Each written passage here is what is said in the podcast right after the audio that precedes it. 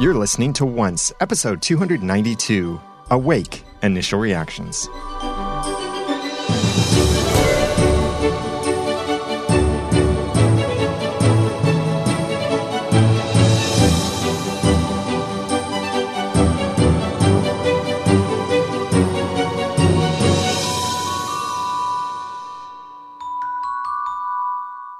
Welcome back to another episode of Once, the unofficial podcast for ABC's TV show Once Upon a Time. I'm Daniel J. Lewis. I'm Erin. And we just watched this episode, Awake. Now, before Erin gets to speak, I want to share something here.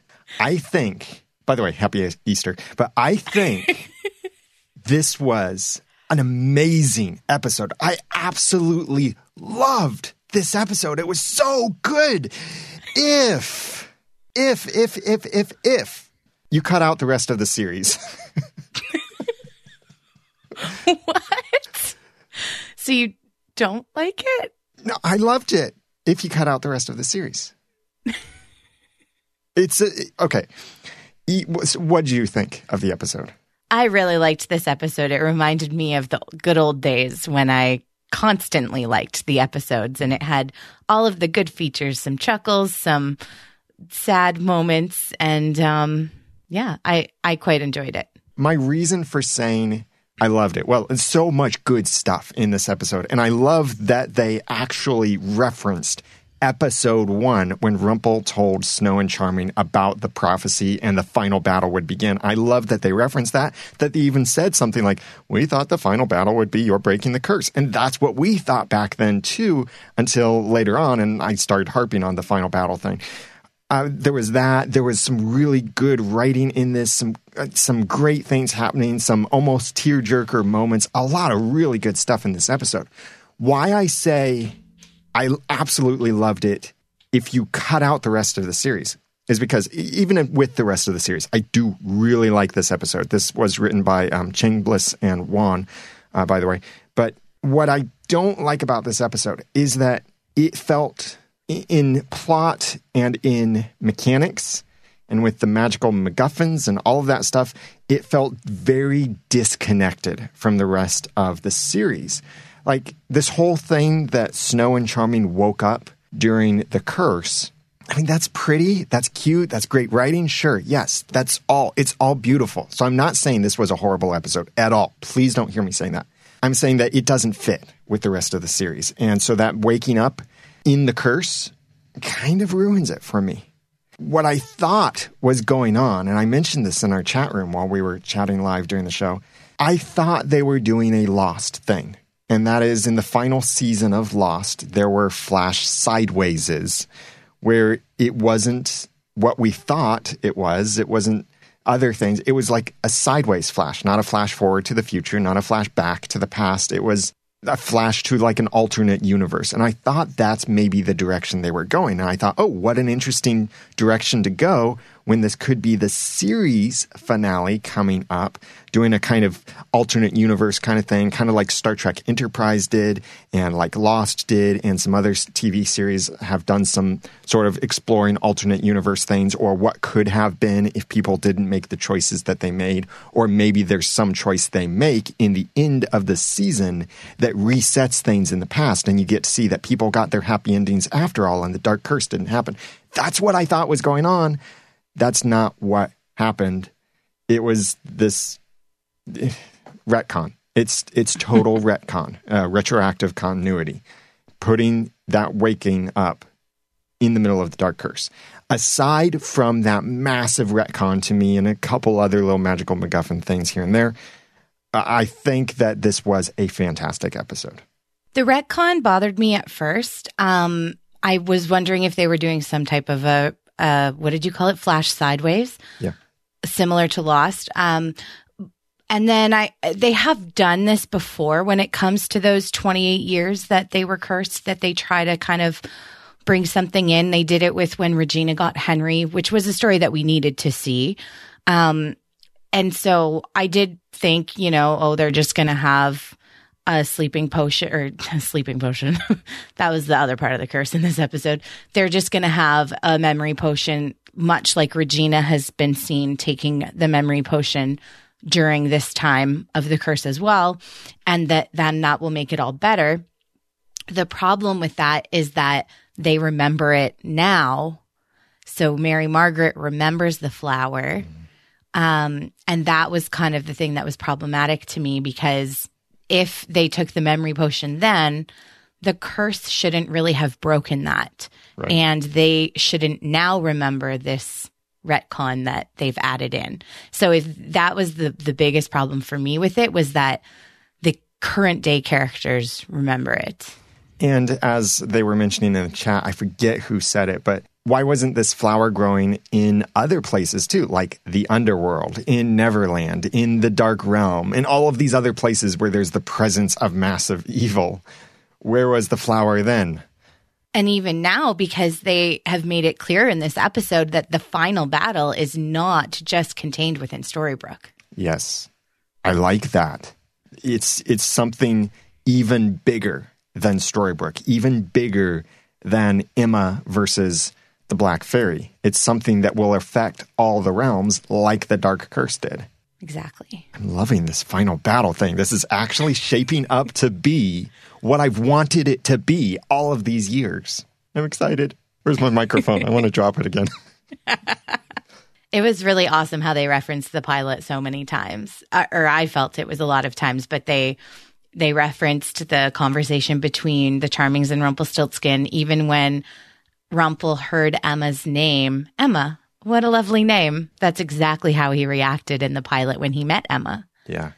So maybe if you say that it's only this episode and the pilot episode, then it's absolutely wonderful, amazing writing and all of this stuff, and ignore the rest of the series. But nonetheless, great episode. So please, I am not saying I hate this episode. I love this episode. It just doesn't fit very well with everything else.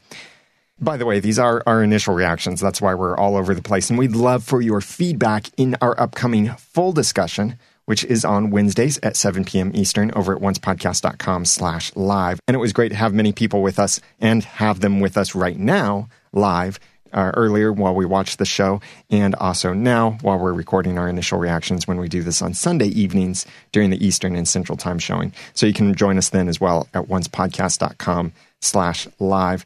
Something that Manic said in the chat room, and this was the other direction I thought this episode was going, is that maybe all of this was happening inside of Charming's or Snow's dreams or shared dreams in some way. The flashbacks, that is but that's not how it happened. I had that thought too, and I wondered if they were going to backpedal and show us that they had somehow taken this action to get them out of the curse and that this was kind of the dream walk that they had to do. And I was still expecting to see the burning red room. I'm sorry, Jeremy, but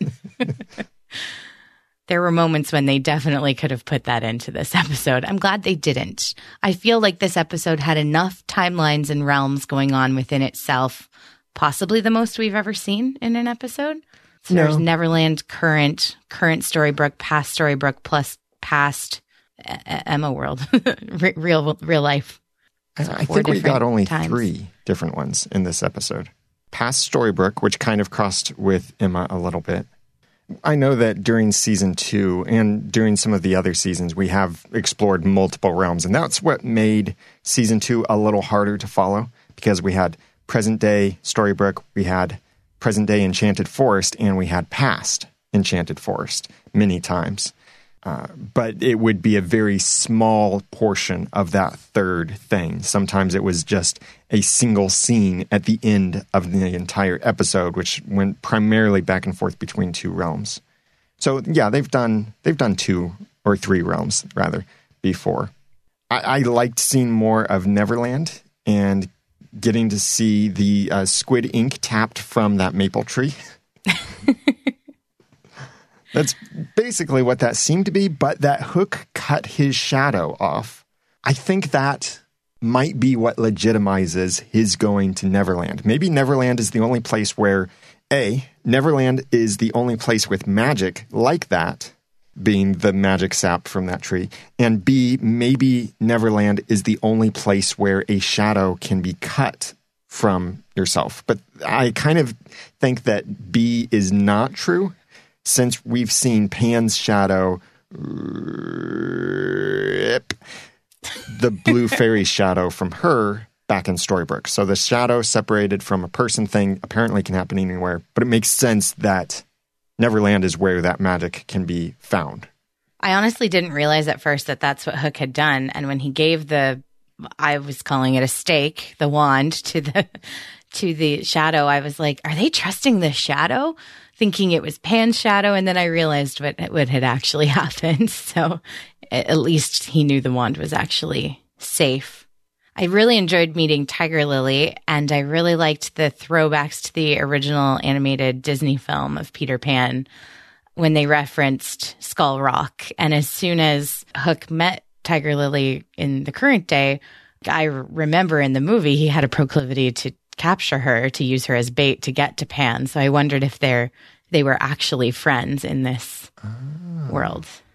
I wondered what that was. Skull Rock that we know from Once Upon a Time was previously where that giant hourglass was, and that was um, Pan's magic dying from that hourglass.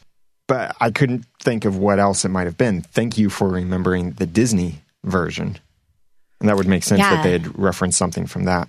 Tiger Lily almost drowned in the scene in the Disney movie because Pan went to save her, but got distracted with kind of bantering with Hook, and um, the the tide was coming in, and so she she almost drowned. And uh, eventually, obviously, Pan saved her because in in the Disney movie, he was he was on the same side as as Tiger Lily and her people. And Tiger Lily used to be a fairy that was closely associated with the Black Fairy, but didn't do anything to stop the Black Fairy. I thought that connection uh, was interesting a bit far fetched, but nonetheless interesting. yeah, they could have left it at I used to be a fairy, and that would have been totally fine. The Black Fairy seems to be very, very secure in what she is doing. She does not seem to have any doubt in what is about to happen. I'm really enjoying her her one-liners or her banter. It is reminding me a lot of the Jabberwocky from the Once Upon a Time in Wonderland series. Less creepy, but that confidence that she has in everything she's doing. Um, little pig, little pig, let me come in. Yes, I have. still I mean, have. Though it's it's that same energy. yeah.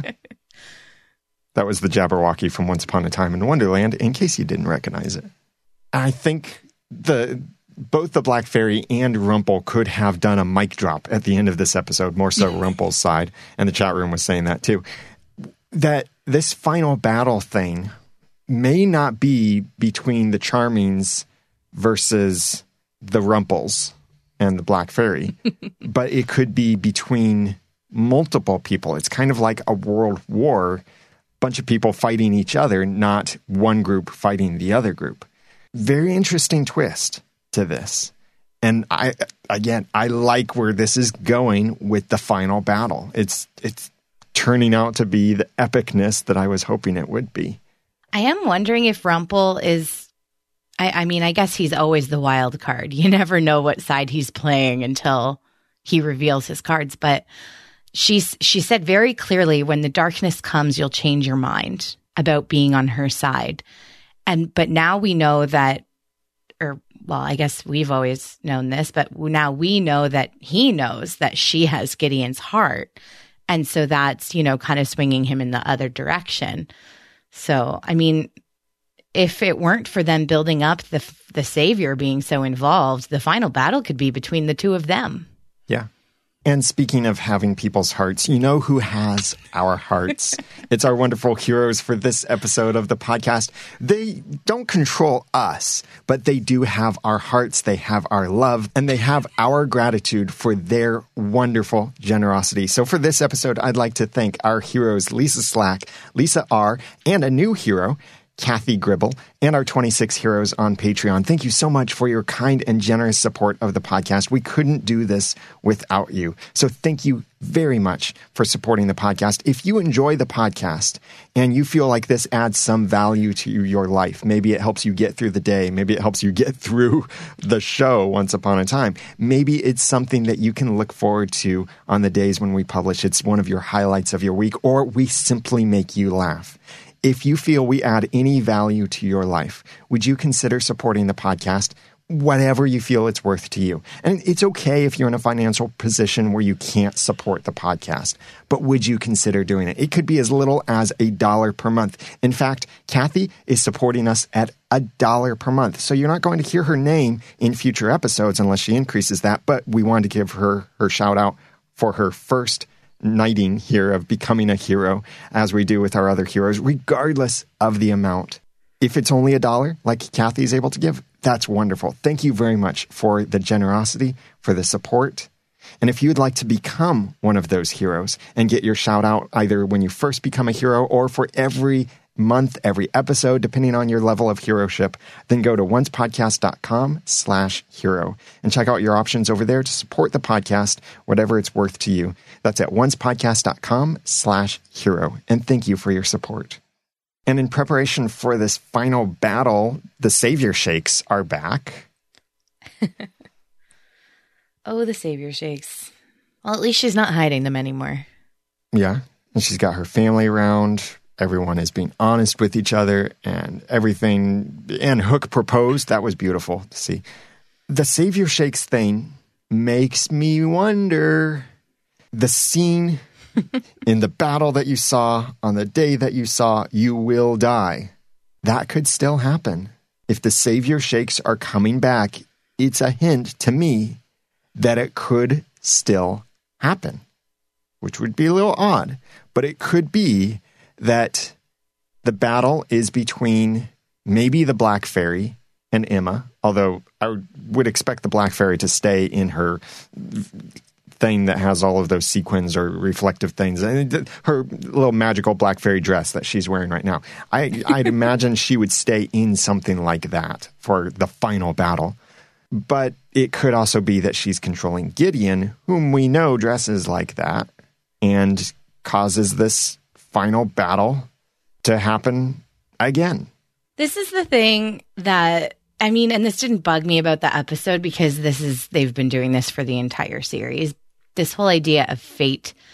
And they, it was such a beautiful moment between Snow and Charming when they realized that they would be changing Emma's fate, air quote, as the savior if they went and got her when she was 10 year old little girl. And it reminded me of the, you know, heart wrenching scene in the pilot where they realize they have to put her through the wardrobe alone and that she's going to grow up without them, but that that's what's best for their kingdom. So they're always, you know, in the top of my books for their sacrifices that they make for the betterment of everybody. However, that flower appeared for a reason in Storybrooke. Is that not also fate? So was it not fate for them to then break the curse for themselves in that moment? And mm. I just don't really like that they keep throwing around this, you know, you're ruining her fate. If it doesn't happen, it's not her fate because they've changed it or something has changed it, they didn't take any action to make that flower grow there. It was just there. So that frustrates me a bit because they were right in saying that she'll have a new destiny with them if they went and got her. And I know the show wouldn't exist if if that had happened, but it's just always an interesting discourse when they when they bring fate and destiny into it. Because, you know, maybe she's destined to die and maybe they're going to change that or maybe they're not. Hmm. But at least everyone is there together thanks to the pretty ingenious idea of sharing the sleeping curse, which is a beautiful thing to see everyone in the town, you know, basically saying, I'm willing to sacrifice myself and put myself forever under this curse for the chance that this could work and wake up our heroes. Beautiful again doesn't really fit with the rest of the series, but nonetheless, if you ignore the rest of the series, absolutely gorgeous how they they worked that through in the story, and that that's how David and Snow are awoken. I liked it.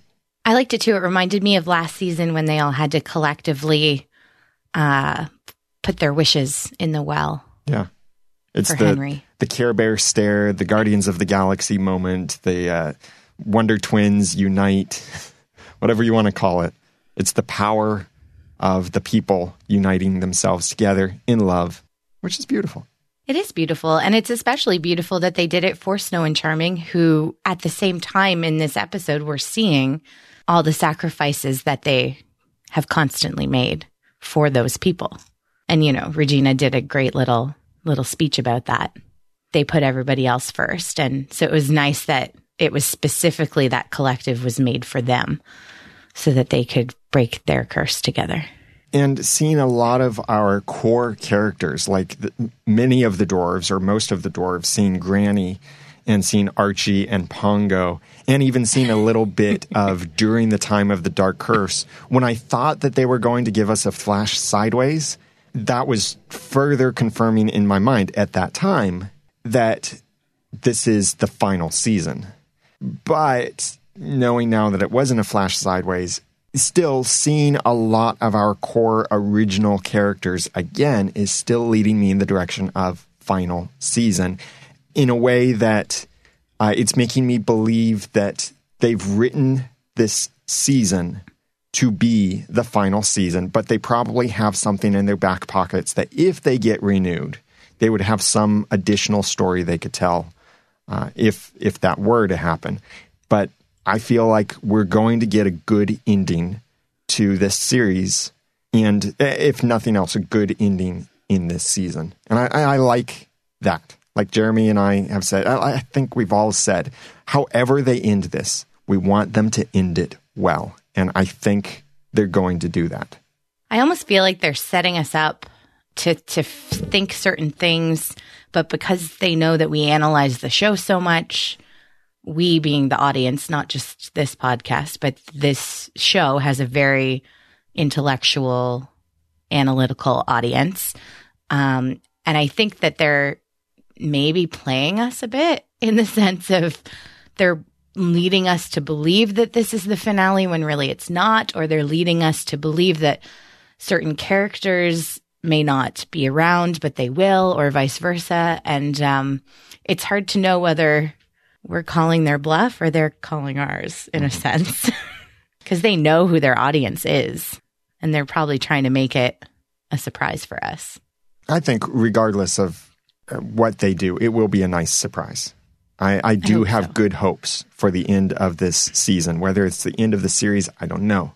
But I do have good hopes. And one thing that I know we'll be doing is we will be having a season slash maybe series finale party in the greater Cincinnati area. I have the venue reserved, and people are starting to send us their responses to say, I will be there. So if you want to be there, uh, I will eventually very soon set up a page where you can actually register. But in the meantime, email feedback at oncepodcast.com to let me know if you're coming to the finale party and put in the subject line finale party so I can very easily see those and know who has already said that they're coming. I'll soon have a page up on the website at oncepodcast.com, probably slash finale that will explain uh, and give directions to and give the schedule and let you know what all we'll be doing around that event. But it will be a lot of fun. I hope you can make it, especially if this is going to be the series finale.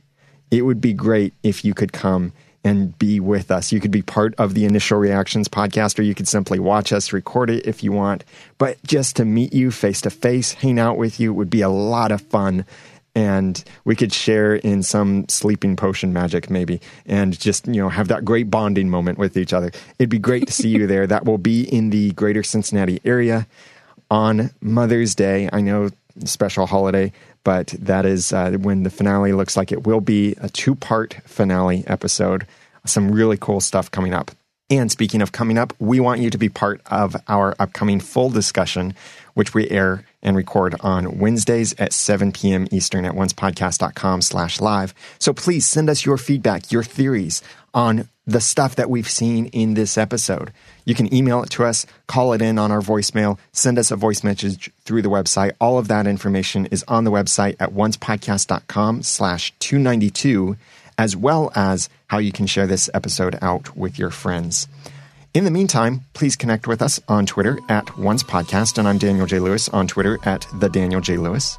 I'm Erin on Twitter at Erin J. Cruz. We hope you'll join us again for our upcoming full discussion as we dig deeper into this episode Awake. But until then, when you join me, it will be because you want to. and thanks for listening.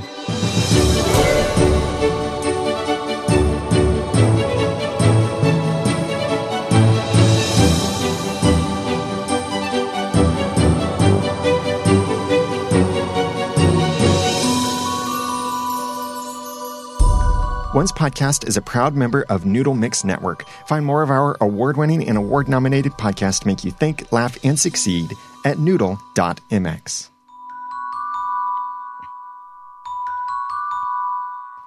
Big thanks to our heroes for supporting this episode of the podcast. If you would like to be one of those wonderful, generous, amazing, attractive heroes too, then please go to oncepodcast.com slash hero.